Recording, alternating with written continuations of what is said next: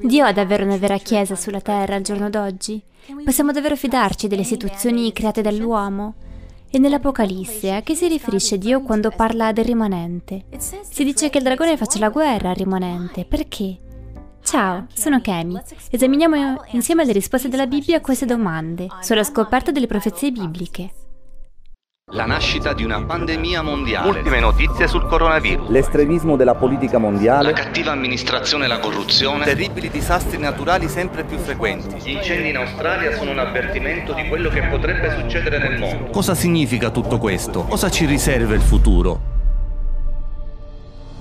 Unitevi all'oratrice internazionale Kemi Etman in un viaggio alla ricerca di risposte scoprendo le profezie bibliche. Nei suoi viaggi per il mondo entrate in contatto con le difficoltà della vita reale, eppure, nonostante tutto, ha trovato miracoli di speranza. Unitevi a Kemi Etman in alla scoperta delle profezie bibliche, mentre condivide come le profezie bibliche si stanno realizzando sempre più in fretta.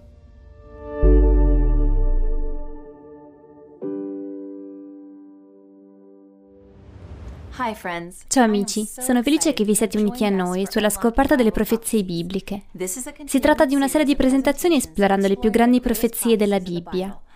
L'episodio di stasera è il numero 12 di 14. Sono molto onorata di trascorrere questo tempo con voi, sparsi per il mondo. Fateci sapere in chat da dove ci state guardando. Non dimenticate che potete guardare qualsiasi episodio precedente sul sito awr.org/bible. Vorrei ricordarvi che questi temi si costruiscono l'uno sull'altro, quindi è importante che li guardate in ordine, in modo da avere una base per le presentazioni successive. Prima di iniziare, cliccate sul link e iscrivetevi alla nostra scuola biblica online. Anche se abbiamo solo altre due presentazioni dopo stasera, potete rimanere in contatto con noi attraverso la nostra scuola biblica. La presentazione di stasera è in realtà una continuazione dell'episodio di ieri sera. Abbiamo esaminato la Babilonia spirituale, la confusione che questa ha causato. Abbiamo anche letto che Dio sta chiamando il suo popolo a uscire da Babilonia. Possiamo rallegrarci del fatto che Dio non ci chiama mai a rinunciare a nulla, a meno che non ci inviti ad accettare qualcosa da Lui. Gesù dice seguite le mie orme, vi ho lasciato un esempio nella mia vita e nei miei insegnamenti. Leggiamo le diverse verità della parola di Dio, proprio come abbiamo fatto qui insieme. Poi prendiamo queste verità come una mappa e andiamo alla ricerca di una chiesa che sostenga e conservi tutta la verità di Dio come un tesoro. Stasera risponderemo alla domanda la Bibbia rivela veramente come sarà la Chiesa di Dio degli ultimi giorni? Restate con noi. Preghiamo per prepararci il nostro studio su Il rimanente. Padre Celeste Signore, grazie mille per averci riunito. Per favore svuotami di me stessa, riempimi del tuo Spirito Santo, usami come tua messaggera stasera per descrivere con parole tue il rimanente e quali sono le sue caratteristiche nella tua vera Chiesa, Signore. In modo che sia molto chiaro a tutti noi come trovare e far parte del tuo gruppo degli ultimi giorni. Ti amiamo così tanto, resta con noi stasera. Nel nome di Gesù, Amen. Armand e sua moglie Clarice vivono in Madagascar. Ogni giorno per lavoro lui va da un negozio all'altro in bicicletta per vendere vari prodotti. Ama il suo lavoro. Al momento di questa storia vivevano lontano dalla capitale, in un remoto villaggio di montagna. Un giorno il fratello di Armand disse che lui e il padre ascoltavano ogni giorno un interessante programma radiofonico. Più tardi quel giorno, quando Armand andò a trovare la famiglia, ascoltarono il programma insieme. Armand era interessato, ma Clarice era infelice. Era una cattolica devota e sentiva che quello che veniva detto alla radio era rivolto contro la sua chiesa. Ma anche se Clarice non piacevano i programmi della radio avventista mondiale, la sua coscienza cominciò a infastidirla. L'unico modo per farla tacere era ascoltare l'unico programma radiofonico che disprezzava. Armand ascoltava la radio ogni giorno ed era sempre più convinto della verità di quello che ascoltava. A sua insaputa il Signore stava lavorando anche nel cuore di Clarice e anche lei si stava convincendo.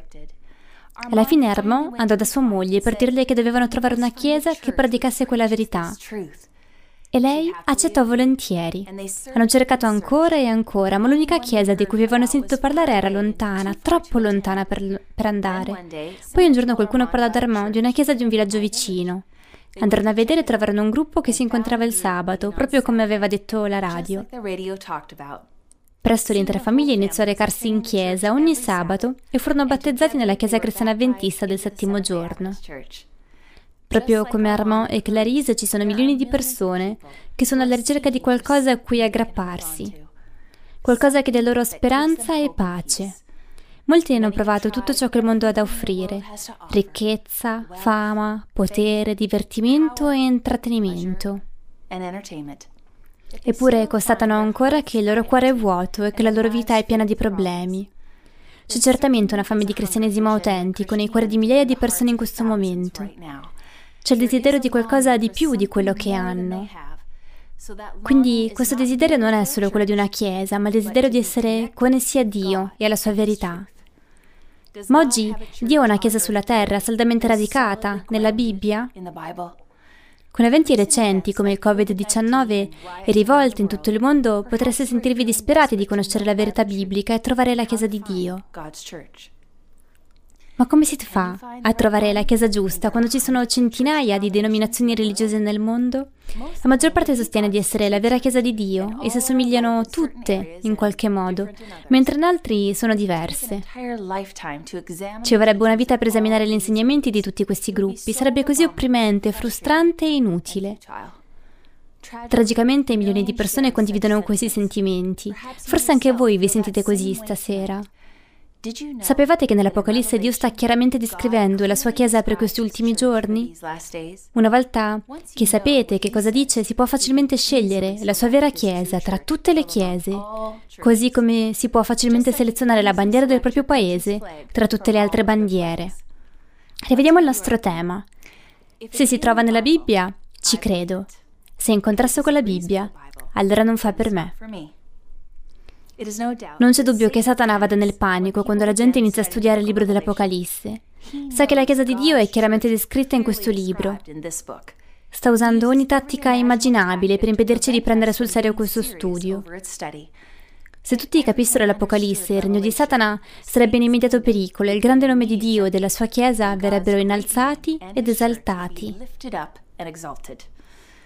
Quando Dio ci ha creato, ha seminato un desiderio innato nel profondo delle nostre anime, di desiderarlo, di avere fame di Lui, di avere sete di Lui e della Sua parola.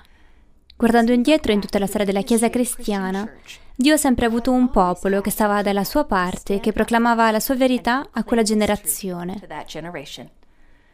Nell'Antico Testamento Dio istruisce il suo popolo ad avere voci come trombe per proclamare forte e chiaro il suo nome la sua verità, come in Isaia 58.1.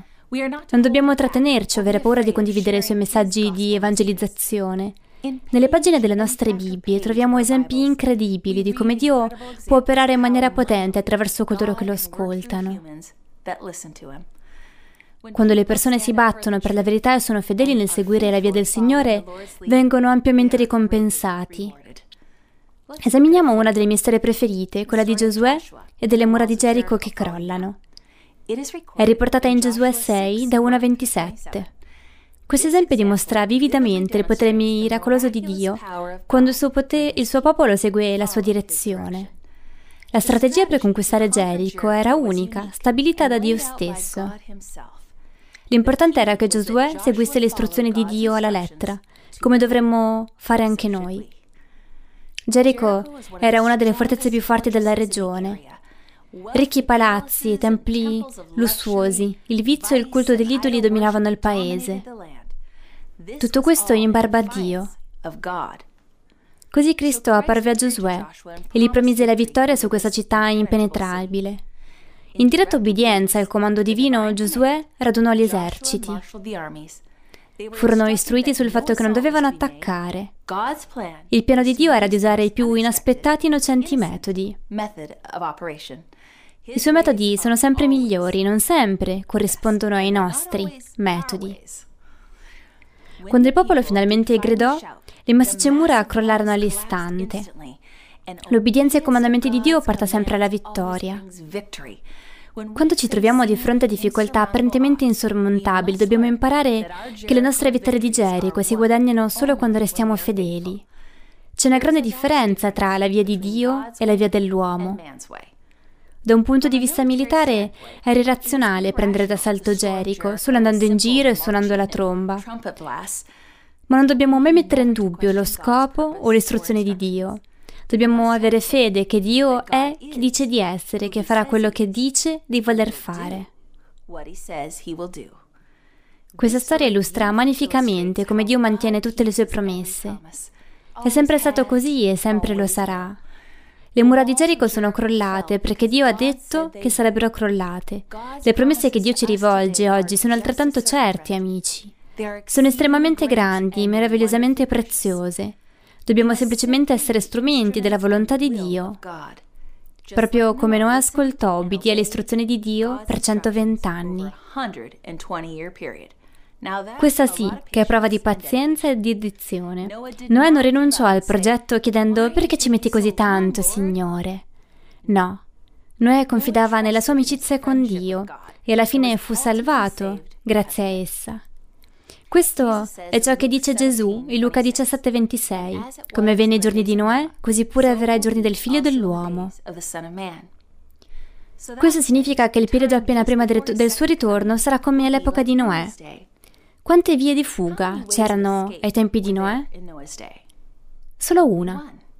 Genesi 7.1 Il Signore disse a Noè Entra nell'arca, tu, la, tutta la tua famiglia, perché ho visto che sei giusto davanti a me in questa generazione. Ai tempi di Noè solo otto persone scelsero la via di Dio nell'arca della salvezza. Negli ultimi tempi la Bibbia dice che l'arca dell'alleanza L'arca del patto rappresenta la vera Chiesa di Dio che si schiera a favore di tutte le verità di Dio. Il messaggio unilaterale di salvezza di Dio, che fu predicato per mezzo di Noè, era popolare in tutto il mondo? No. Matteo 7, versetti 13-16. Entrate per la porta stretta, poiché larga è la porta e spaziosa la via che conduce alla perdizione, e molti sono quelli che entrano per essa. Quanto stretta è la porta e angusta la via che conduce alla vita, e pochi sono quelli che la trovano.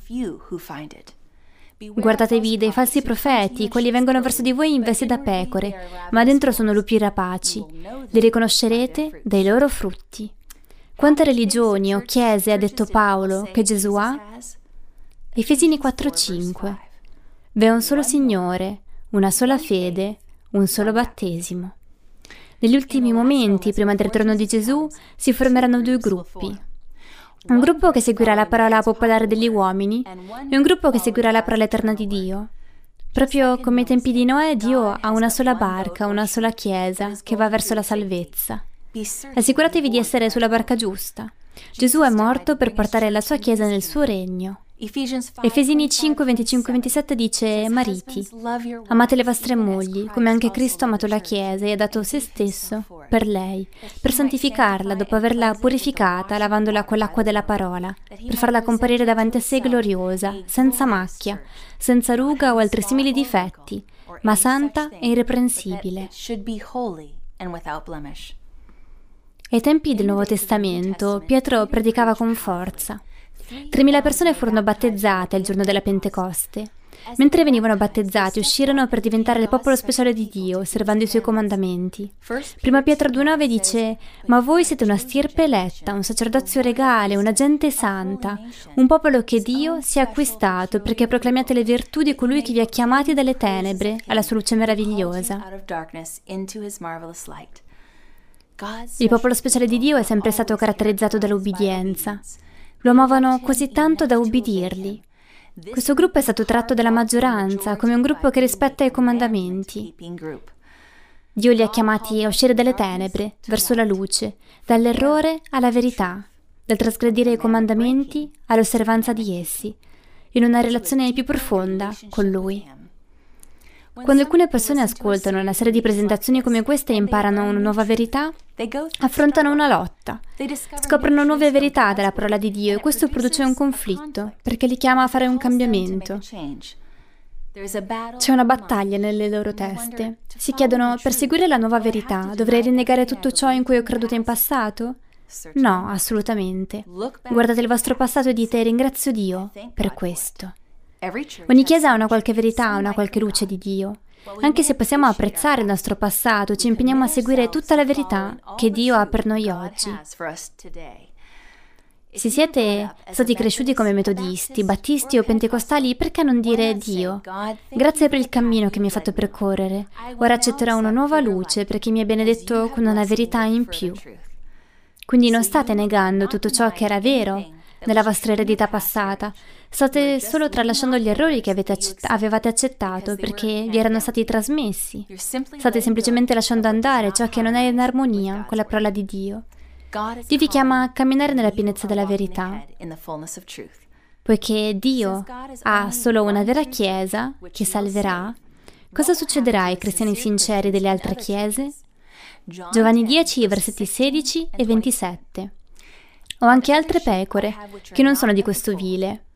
Anche quelle devo raccogliere ed esse ascolteranno la mia voce. E vi sarà un solo gregge, un solo pastore. Le mie pecore ascoltano la mia voce e io le conosco ed esse mi seguono. Qui Gesù è raffigurato come il buon pastore con un solo gregge, il suo popolo sono le sue preziose pecore, la sua chiesa, il suo ovile. Gesù dice chiaramente che alcune delle sue pecore non sono ancora nella sua chiesa, ma che lui le chiamerà ed esse lo seguiranno nella sua chiesa. Giovanni 17,17 17 dice: Santificali nella verità. La tua parola è verità. Giovanni 8:32 Conoscerete la verità e la verità vi farà liberi. Amici, se veniamo a Dio con una mente aperta, con uno spirito di ricerca e un cuore onesto, ci rivelerà la sua verità. Ma se resto chiuso nelle mie opinioni o solo con il desiderio di dimostrare la mia posizione, allora non sarò in grado di capire la verità e scoprire la sua volontà. I miei pensieri influenzeranno ciò che leggo nella sua parola. Dobbiamo pregare così. Signore, mostrami la verità, anche se diversa da quello in cui credevo. Per mezzo del tuo Spirito Santo rivelerà la sua volontà e le sue vie. Il libro dell'Apocalisse descrive il popolo fedele di Dio che si aggrappa alla verità a tutti i costi.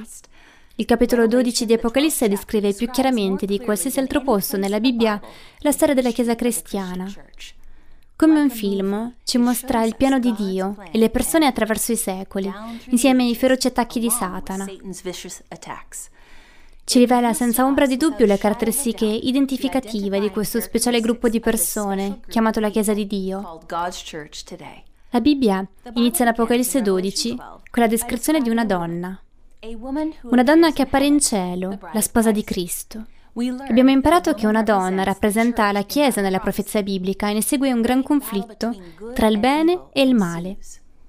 Apocalisse 12.9 il, gran il gran dragone, il serpente antico che è chiamato diavolo e Satana, il seduttore di tutto il mondo, fu gettato giù. Fu gettato sulla terra e con lui furono gettati anche i suoi angeli.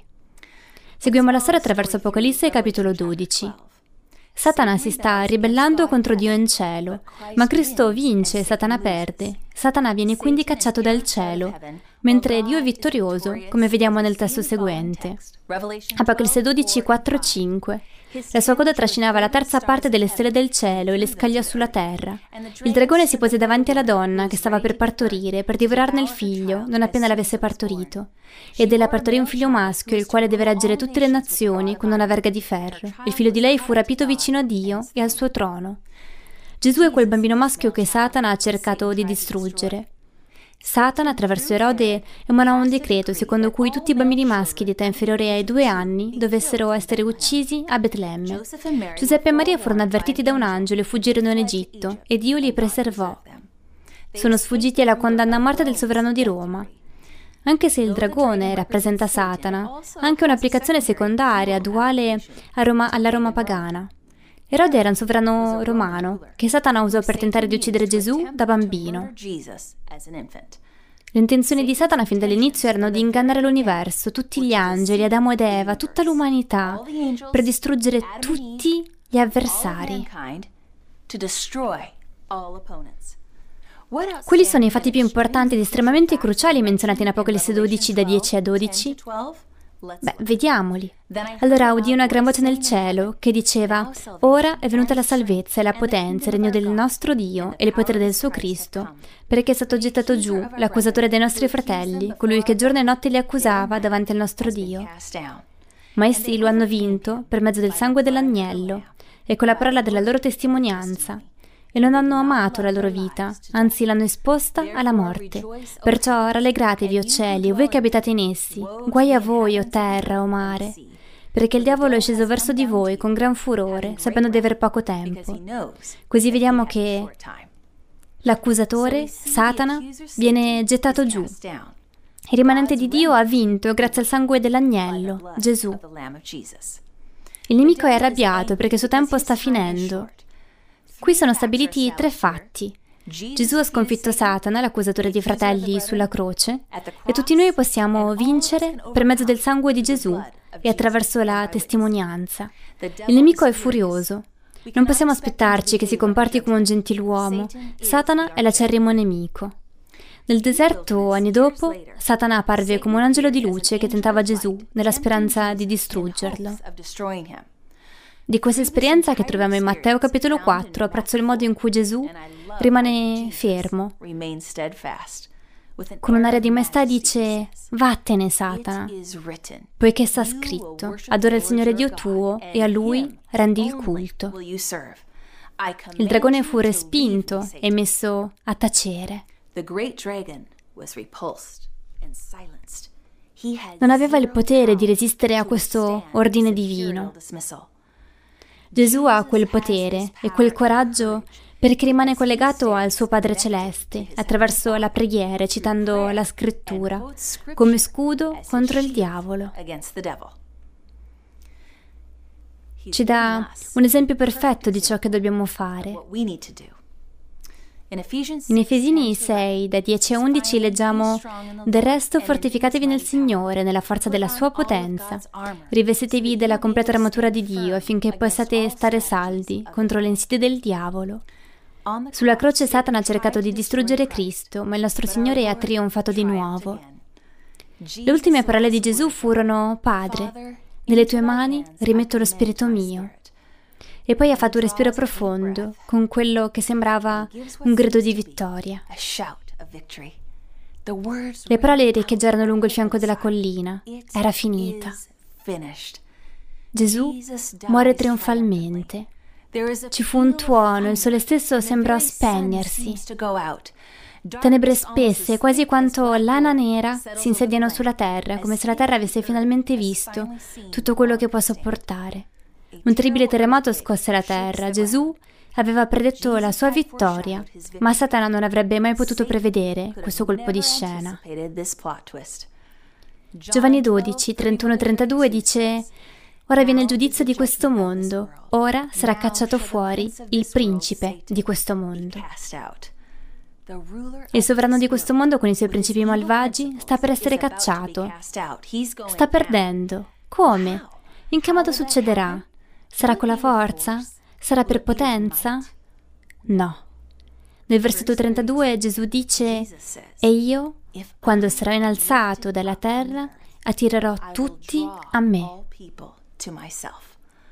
Quando la gente guarda la croce, incontra un amore che attira il loro cuore verso il Salvatore. Gesù non ci costringe, non ci manipola, né ci inganna. No, quelli sono i metodi di Satana. Gesù ci ama semplicemente e completamente. Dando la propria vita, vince la guerra. Entrò nella tomba e fu risuscitato dai morti. Gesù è il nostro unico Salvatore. Lui solo ha il potere sulla morte. La missione di salvezza di Gesù è compiuta e lui ascende al cielo. Dopo l'ascensione di Gesù, Satana sta ora rivolgendo la sua rabbia contro i seguaci di Cristo. Deve cambiare la sua tattica. Così Satana insegue intensamente ciascuno dei discepoli mentre diffondono il messaggio del Vangelo. Tutti i discepoli, tranne uno, morirono da martiri. Ma non preoccupatevi, la loro ricompensa sarà grande in cielo. Dopo il fallimento di Satana nel distruggere Gesù, quando era qui sulla terra, ha rivolto la sua attenzione, la sua furia e ha continuato ad attaccare la Chiesa, rappresentata come la donna pura in bianco. Sapete, non solo Satana imbroglia, ma sta cercando di distruggere completamente. Perseguita e fa attacchi brutali contro i seguaci di Cristo. Oggi Satana ha migliaia di modi per perseguitare i cristiani, attraverso problemi familiari, dipendenze, depressioni, solitudine, oneri finanziari o addirittura l'autodistruzione totale. Satana fa loro abbandonare la fede, li distrae e li tiene occupati, in modo che non trovino tempo per la loro relazione con Gesù, che è la loro unica ancora di salvezza, la loro unica possibilità per la vittoria. Al tempo di Costantino Chiesa e Stato si sono uniti. Per un po' la Chiesa, che è stata nelle grazie dello Stato di un'insolita popolarità, mentre Chiesa e Stato si sono uniti, Satana attaccò e colse l'occasione di perseguitare con la forza i veri credenti di Dio. Questo è ciò che leggiamo in Apocalisse 12:6. Ma la donna fuggì nel deserto, dove ha un luogo preparato da Dio, per esservi nutrita per 1260 giorni. Ricordate che nella profezia biblica un giorno profetico equivale a un anno letterale. Questo è ciò che dice Ezechiele 4:6. Ti impongo un giorno per ogni anno. Numeri 14:34. Porterete la pena delle vostre iniquità per 40 anni, un anno per ogni giorno. La Chiesa del rimanente di Dio era nel deserto per 1260 anni di persecuzioni. C'è un solo periodo nella storia del mondo che può essere rappresentato da questo numero di anni di persecuzione cristiana e rivela così tanto. Questo periodo di tribolazione è menzionato diverse volte nella Bibbia perché è la cosa peggiore che il popolo di Dio dovrà affrontare. Matteo 24:21 perché allora vi sarà una grande tribolazione, quale non vi è stata fin dal principio del mondo fino ad ora, né mai più vi sarà. Mi piace il modo in cui Isaia 59,19 promette che quando l'avversario verrà come una fiumana, lo Spirito del Signore lo metterà in fuga. Dobbiamo aggrapparci a Gesù e ai suoi standard e ai suoi modi di vincere il male. In questo modo della storia possiamo vedere che la Chiesa del popolo e lo Stato sono ancora uniti. Uomini e donne fedeli a Dio si aggrapparono alle verità della parola di Dio mentre si nascondevano nell'isolamento. Il deserto simboleggia luoghi deserti e remoti dalla terra. Il popolo di Dio fuggì per salvarsi la vita e si nascose luoghi solitari di rifugio. La Chiesa di Dio non osava operare all'aperto, altrimenti i suoi membri non sarebbero sopravvissuti. Dio ci avverte che la sua vera Chiesa non esisteva apertamente come organizzazione durante quei 1260 anni, perché fuggì nel deserto, fuori dalla vista. I Valdesi furono il primo popolo in Europa a ottenere una traduzione della scrittura.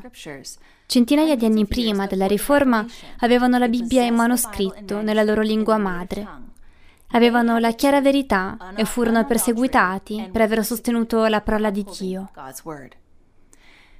La storia afferma chiaramente che il papato, il Papa di Roma, fu il potere che perseguitò i seguaci di Gesù per i 1260 anni, dal 538 d.C. al 1798. Il periodo inizia nel 538 d.C., quando il potere papale divenne supremo nella cristianità grazie alla lettera dell'imperatore romano Giustiniano, che riconosciuto il vescovo di Roma come capo di tutte le chiese. Questa famigerata lettera divenne parte del codice di Giustiniano, la legge fondamentale dell'impero. Questo periodo brutale per i cristiani finì nel 1798, quando il generale di Napoleone, Berthier, fece prigioniero il Papa, la storia stabilisce che almeno 50 milioni di cristiani morirono per la loro fede durante questo periodo di decreti di morte della, dalla Chiesa cattolica romana. L'unità dottrinale è raggiungibile solo quando la Chiesa governa per mezzo della paura. Nel quinto concilio latranense del 1512 e 1517 il cardinale Pucci ha notato che nessun dissidente aveva osato partecipare. Nel libro Romanismo e Riforma, Pucci ha detto al Papa L'intero corpo della cristianità è ora soggetto a una sola testa. Anche a te nessuno si oppone, nessuno si oppone più. L'ironia della dichiarazione del cardinale è che poco dopo, il 31 ottobre 1517, Martin Lutero inchiodò le sue 95 tesi alla porta della chiesa di Wittenberg, dando vita alla riforma protestante. Ci sono sempre alcuni che non hanno paura o che temono Dio più dell'uomo. Satana ha perseguitato i riformatori a motivo della loro forte fede. Le loro menti erano legati ai principi della parola di Dio. Come abbiamo detto, questo periodo terminò nel 1798 con la cattura del Papa da parte di Berthier, generale di Napoleone. È qui che la profezia diventa affascinante. Ora sappiamo che Dio avrebbe fatto risorgere il suo popolo degli ultimi tempi dopo il 1798. È importante da notare, amici, perché chiarisce qual è la Chiesa del rimanente. Poiché la donna di Dio di Apocalisse 12 si nasconde o scompare dalla vista per 1260 anni, la donna di Dio e la sua Chiesa deve tornare sulla scena terrena dopo il 1798. Proprio come ai tempi di Noè, Abramo e Mosè, Dio aveva un popolo speciale che osservava i comandamenti. Nel corso di tutto l'Antico Testamento, il Nuovo Testamento, i secoli bui, quindi ha senso che abbia i suoi seguaci, la sua Chiesa, negli ultimi giorni del mondo. Le caratteristiche identificative del popolo di Dio degli ultimi giorni si trovano in Apocalisse 12-17. La Chiesa del rimanente è la Chiesa che predicherà il messaggio di avvertimento finale al mondo. Allora il dragone si infuriò contro la donna e andò a far guerra a quelli che restano dalla discendenza di lei, che osservano i comandamenti di Dio e custodiscono la testimonianza di Gesù. Negli ultimi giorni Dio susciterà un popolo che lo ama al punto da ubbidirgli e rispettare la sua legge. Nel cuore dei suoi dieci comandamenti stiamo scoprendo le basi stesse dell'adorazione. Esaltiamo Dio perché siamo sue creature. Il comandamento del sabato ci invita ad adorarlo supremamente, in quanto creatore del cielo e della terra. Esodo 20, da 8 a 10. Ricordati del giorno del riposo per santificarlo. Lavora sei giorni e fa tutto il tuo lavoro, ma il settimo è giorno di riposo consacrato al Signore Dio tuo. È importante per Gesù che il suo rimanente stia seguendo le sue orme, osservando il sabato, il settimo giorno. Questo è il popolo della nuova alleanza. In Ebrei 10:16 Dio dice al suo popolo, metterò le mie leggi nei loro cuori e le scriverò nelle loro menti. Il popolo di Dio non è composto da super santi. Sono persone deboli che fanno errori e chiedono perdono a Dio. Riconoscono che hanno bisogno del loro Salvatore Gesù. Dio ha messo la sua legge nelle loro menti, quindi la conoscono, e nei loro cuori affinché lo amino. Scopriamo di più. Il libro dell'Apocalisse descrive questo popolo degli ultimi giorni come se avesse due caratteristiche. Osservano tutti i comandamenti e hanno la testimonianza di Gesù. La Bibbia definisce la testimonianza di Gesù in Apocalisse 19:10. Viene detto che la testimonianza di Gesù è lo spirito di profezia. Bene, questo è chiaro. Il popolo di Dio degli ultimi giorni sarà guidato dal dono della parola profetica. In 1 Corinzi 1,7 leggiamo in modo che non mancate di alcun dono mentre aspettate la manifestazione del Signore nostro Gesù Cristo. La Chiesa che aspetta il ritorno di Gesù non mancherà di alcun dono spirituale. Uno dei doni dello Spirito è il dono della profezia. Se il dono della profezia era necessario nella Chiesa del primo secolo per guidarla e proteggerla dagli errori, sarà certamente necessario nella Chiesa degli ultimi giorni. Tutti i doni dello Spirito si manifesteranno nella Chiesa di Dio. Sarà una Chiesa potente, piena di spirito che ha un impatto sul mondo. Egli benedirà la sua Chiesa con un'insolita conoscenza profetica. Ci saranno scoperte spettacolari, lo Spirito Santo sarà versato. Migliaia e migliaia di persone faranno parte della sua comunità spirituale. Gesù ha incaricato i suoi discepoli di andare in tutto il mondo. La vera Chiesa sarà un corpo globale, impegnato con Cristo e obbediente alla sua parola.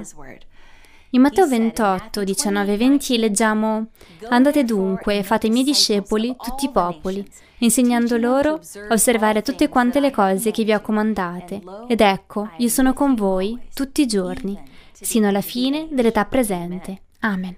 In ogni epoca Dio ha avuto persone che rispondevano alla sua grazia, dedicavano la propria vita a Lui e lo seguivano con obbedienza fino al battesimo. Apocalisse 14,6 descrive questo movimento degli ultimi giorni. Poi vidi un altro angelo che volava in mezzo al cielo, recante il Vangelo eterno per annunziarlo a quelli che abitano sulla terra, a ogni nazione, tribù, lingua e popolo. E gli diceva con voce forte, temete Dio e dateli gloria, perché è giunta l'ora del suo giudizio. Adorate colui che ha fatto il cielo, la terra, il mare e le fonti delle acque. Amici, questo non è un piccolo movimento non confessionale, è un movimento globale, mondiale, che sta proclamando il Vangelo a gran voce. Temere Dio non significa avere paura, significa rispettarlo e onorarlo. Noi glorifichiamo Dio onorandolo nel modo in cui viviamo, sia nella nostra alimentazione che nel nostro stile di vita. 1 Corinzi 10:31 dice, Se dunque che mangiate, sia che beviate, sia che facciate qualche altra cosa, fate tutto la gloria di Dio. Il messaggio dell'angelo che vola in mezzo al cielo rappresenta una chiesa, un movimento che chiama uomini e donne al fatto che siamo responsabili davanti a Dio delle nostre azioni.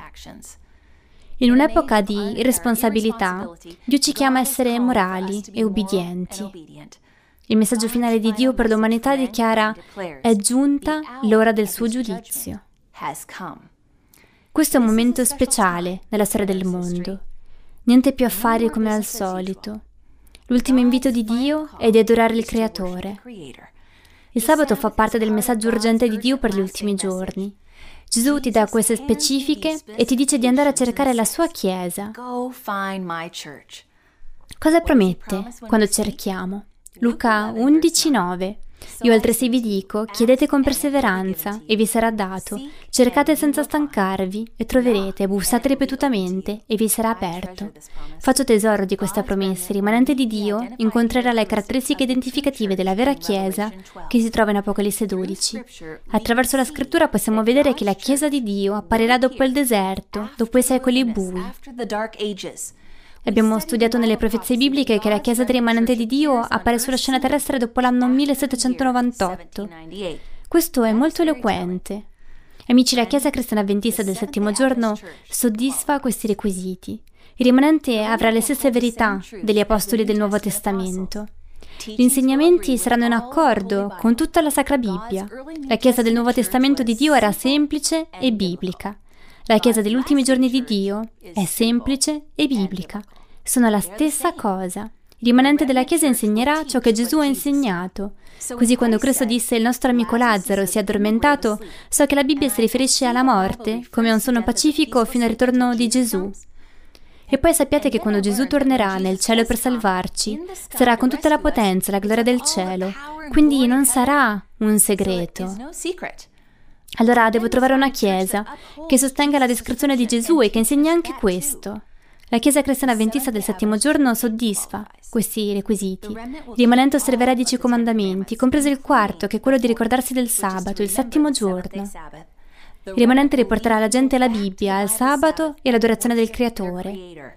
La Chiesa cristiana avventista del settimo giorno soddisfa questi requisiti. Il rimanente avrà il dono della profezia. Lì proclamerà e insegnerà le profezie bibliche al mondo intero. Ancora una volta la Chiesa cristiana avventista del settimo giorno soddisfa questi requisiti. Rimanente predicherà il messaggio degli ultimi tempi, il messaggio dei tre angeli di Apocalisse 14. Abbiamo studiato questi versetti, abbiamo visto chiaramente che è giunta l'ora del giudizio di Dio, che dobbiamo adorare colui che ha creato il cielo e la terra e che Babilonia è caduta e dobbiamo uscirne. E non dobbiamo prendere parte a nessuno dei suoi peccati. La Chiesa di Dio per oggi deve invitare la gente a uscire da Babilonia, non a unirsi a lei. E guardatevi dalla bestia, dalla sua immagine, dal suo marchio. Oggi la Chiesa di Dio dirà alla gente come evitare il marchio della bestia. Gesù dice che questi sono i suoi tre messaggi importanti per il mondo. La Chiesa del rimanente eseguirà le sue istruzioni perché lo ama e per amore degli altri vuole avvertirli affinché siano salvati. La Chiesa cristiana avventista del settimo giorno soddisfa questi requisiti. La Chiesa del rimanente insegnerà che il giudizio di Dio era in corso e che dobbiamo adorarlo e onorarlo come nostro creatore, osservando il suo sabato, segno del suo potere creativo. Il rimanente inviterà le persone a un impegno totale con Cristo. Ancora una volta la Chiesa Cristiana Adventista del settimo giorno soddisfa questi requisiti. Il rimanente sarà un movimento mondiale, focalizzato su una missione, diffondere il Vangelo in ogni nazione, tribù, lingue e popolo. Sarà un movimento che accetta uomini e donne di tutte le razze, di tutti i gruppi linguistici e di tutte le fedi. Un movimento che non crede che Dio è il Dio di una razza o di un popolo. La Chiesa Cristiana Adventista del Settimo Giorno è il più grande movimento missionario protestante internazionale nel mondo, stabilito in oltre 215 dei 237 paesi e territori elencati dalle Nazioni Unite. La Chiesa Cristiana Adventista del Settimo Giorno soddisfa questi requisiti. Il rimanente insegnerà che la salvezza può essere ottenuta solo attraverso Gesù Cristo. Lui è il Vangelo eterno. E la vera Chiesa si concentrerà su Apocalisse 12:11, ma essi lo hanno vinto per mezzo del sangue dell'agnello. Il popolo di Dio degli ultimi giorni è il vincitore del peccato. Diventano come Gesù, il loro maestro. La Chiesa di Dio lo renderà molto chiaro che la salvezza e la giustizia derivano dalla sola fede in Gesù Cristo. La Chiesa cristiana avventista del settimo giorno soddisfa questi requisiti. E la Bibbia ci dice che il rimanente incarnerà di Cristo nel suo stile di vita, mantenendo una mente e un corpo sani. Il rimanente incoraggerà le persone a prendersi cura della propria salute generale, trattando il proprio corpo come il Tempio di Dio, promuovendo il benessere generale nel corpo e nella mente, illustrando l'atteggiamento positivo di un cristiano. Possiamo scegliere il tipo di atteggiamento con cui vivere. Questo mi ricorda una semplice illustrazione. Un vecchio indiano disse a suo nipote, Figlio mio, dentro di noi c'è una battaglia fra due lupi. Uno è il diavolo. È la rabbia, la gelosia, l'avidità, il risentimento, le bugie, l'inferiorità e l'ego. L'altro è il bene. Vive di pace, amore, speranza, generosità, compassione, umiltà e fede.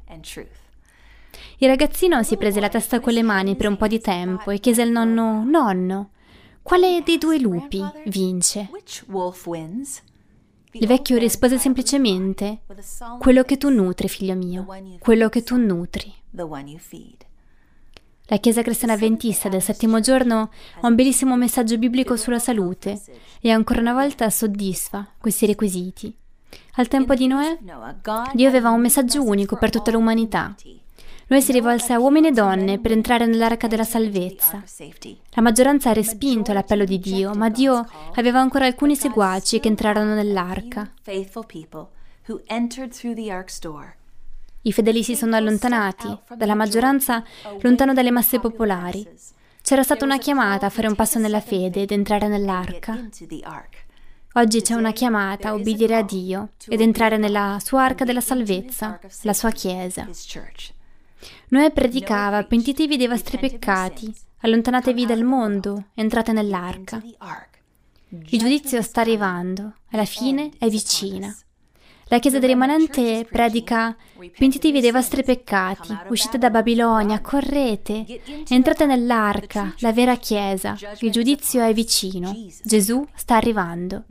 Il movimento avventista del settimo giorno è l'unica Chiesa che diffonde il messaggio di Dio relativo alla fine del mondo, il messaggio dei suoi tre angeli nella sua interezza, il Vangelo eterno, il marchio della bestia, mentre chiamano i figli di Dio a uscire da Babilonia. L'avvertimento completo, amici, in tutto il mondo mondo come Gesù ci comanda. Satana vede i segni del destino imminente, sta attualmente facendo degli sforzi per conquistare la fedeltà del mondo intero attraverso i suoi agenti, come la bestia di Apocalisse 13, tanto che quasi tutti si interrogano sulla bestia. Satana preferirebbe di gran lunga privare Dio del territorio su questo pianeta, in modo che Gesù non abbia il diritto di tornare e salvare il suo popolo. Dobbiamo difendere tutta la verità di Dio, proprio come fece Noè. Anche se veniamo derisi, ridicolizzati, e anche se coloro che non credono ridono di noi.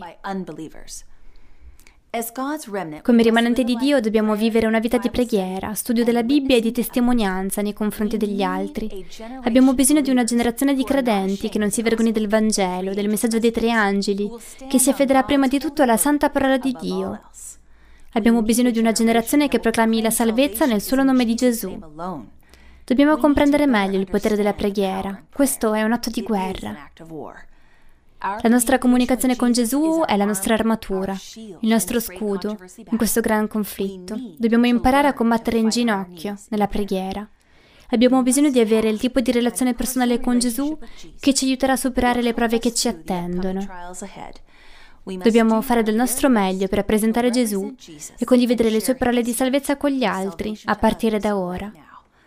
Proprio come ai tempi di Noè, la gente deve capire che ci sono solo due opzioni Scegliere la via di Dio ed entrare nell'arca della salvezza o scegliere la via degli uomini ed essere spazzati via verso la distruzione eterna. Le persone devono avere una chiara comprensione di queste due opzioni, la Bibbia o la tradizione degli uomini. È la battaglia del bene contro il male. La Bibbia ci dice chi vince, il Re, Gesù. Dalla Genesi all'Apocalisse Dio ha sempre avuto solo una piccola percentuale di umanità. Pensateci, un piccolo rimanente che segue i suoi ordini completamente, con tutto il cuore. Considerate questo. Noè entrò nell'arca come minoranza, ma uscì dall'arca come la maggioranza.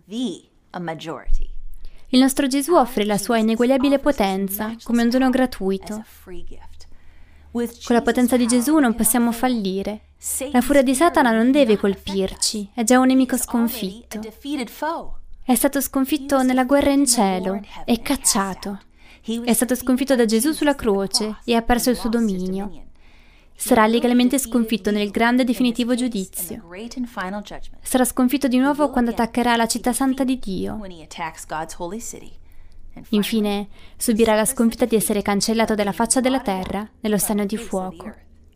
Prima di subire il suo destino, il nemico di Dio non vuole che il mondo venga avvertito. Satana costruisce febbrilmente muri e pone ostacoli alla diffusione del Vangelo. Amici, fate in modo che niente e nessuno vi fermi dal partecipare e conoscere la vostra Bibbia durante questa serie. Satana è come un leone ruggente, sapendo che il suo tempo sta per scadere e sta cercando di scoraggiarci in ogni modo possibile. Ma queste barriere, questi confini, questi ostacoli e queste ostruzioni stanno crollando, proprio come le mura di Gerico, quando invochiamo la potenza di Gesù. Amici, con Dio come guida non ci sono muri, confini e limiti che Lui non possa aiutarvi a superare. Amici, sappiamo che c'è un solo Cristo perfetto, crocifisso, una tomba vuota, un Redentore risorto che tornerà presto. Non siate tentati di diluire la potenza di Dio per essere semplicemente piacevoli all'orecchio. Questo non è il momento di restare calmi. Il tempo è sempre più vicino fino al suono dell'ultima tromba e poi non ci sarà più tempo. La gente ha sete di verità, in cui avere completa fiducia. Ha bisogno di sapere su chi poter contare per la loro vita eterna, solo su Gesù. Non vergogniamoci del nostro Re, non preoccupiamoci di essere speciali. Chiunque faccia di Dio il padrone della sua vita sarà considerato speciale. Questa è la fede di cui abbiamo bisogno, questa è l'esperienza che dobbiamo fare. Dobbiamo distinguerci dal resto del mondo ed essere diversi se vogliamo essere i figli e le figlie di Dio, gli eredi del cielo. Nel corso dei secoli Dio ha avuto degli eroi morali e li ha ancora adesso. Quelli come Giosuè, Daniele ed Elia non si vergognavano di far parte del suo popolo speciale. Amici, per coloro che sono dalla parte di Gesù in questi ultimi giorni, Egli vi difenderà nel cielo. Il movimento avventista del settimo giorno, osservando tutti i comandamenti, è l'unica chiesa che diffonde il messaggio della fine dei tempi di Dio in tutto il mondo, come Gesù ci comanda di fare. Dobbiamo difendere tutta la verità di Dio. Come popolo del rimanente dobbiamo vivere una vita di preghiera, studiando la Bibbia e testimoniando agli altri. Dobbiamo essere la generazione dei credenti che non si vergogna di questo libro. Dobbiamo essere l'esercito dei credenti che odia essere tiepido e che si affiderà prima di tutto alla santa parola di Dio. Dobbiamo capire l'incredibile potere della preghiera, che è la nostra comunicazione con Gesù, la nostra armatura, il nostro scudo nel gran conflitto. Gesù vi desidera come suoi, per sempre. Desiderate Lui e le sue vie? Volete essere un cristiano che serve comandamenti? Volete essere uniti al rimanente di Dio della fine del mondo? Amici, state pensando al battesimo? Se rispondete sì a una di queste domande, cliccate qui sotto rispondete. Gesù sta arrivando presto e vuole passare l'eternità con voi. Permettetemi di pregare per voi. Padre Celeste, grazie Signore perché ci stai cercando e perché, perché, ascolti le nostre più deboli grida. Anche il solo sussurro del tuo nome, Gesù, manderesti un esercito a salvarci dai luoghi più oscuri. Guidaci nella tua verità. Prendici per mano e porta i nostri carichi quando sono troppo pesanti. Mettici in guardia contro le insidie di Satana che potrebbero intrappolarci Rendi la strada quando la vita sembra fangosa. Stasera seguiamo coraggiosamente le tue orme. Dacci la forza, Signore, di non cedere o scendere a compromessi sotto le pressioni esterne, ma di essere fermi nei nostri cuori condannati. Vogliamo stare al tuo fianco come il popolo rimanente. Salvaci nel regno a venire, nel nome prezioso e potente di Gesù. Amen. Amici, i nostri esperti sono in attesa di rispondere a tutte le vostre domande. Basta cliccare sul link qui sotto. Grazie mille per aver seguito questa sera. Ci restano ancora due episodi di questa serie. Il nostro ultimo argomento riassume il gran conflitto, la guerra invisibile in cui ci troviamo. Ma prima vi prego di unirvi a noi, domani sera, dove studieremo cosa fare dopo, una volta riconosciuta la vera Chiesa di Dio dalla Scrittura, nel nostro episodio intitolato La nuova vita, sulla scoperta delle profezie bibliche. Scegliete la via di Dio. Buonanotte, amici.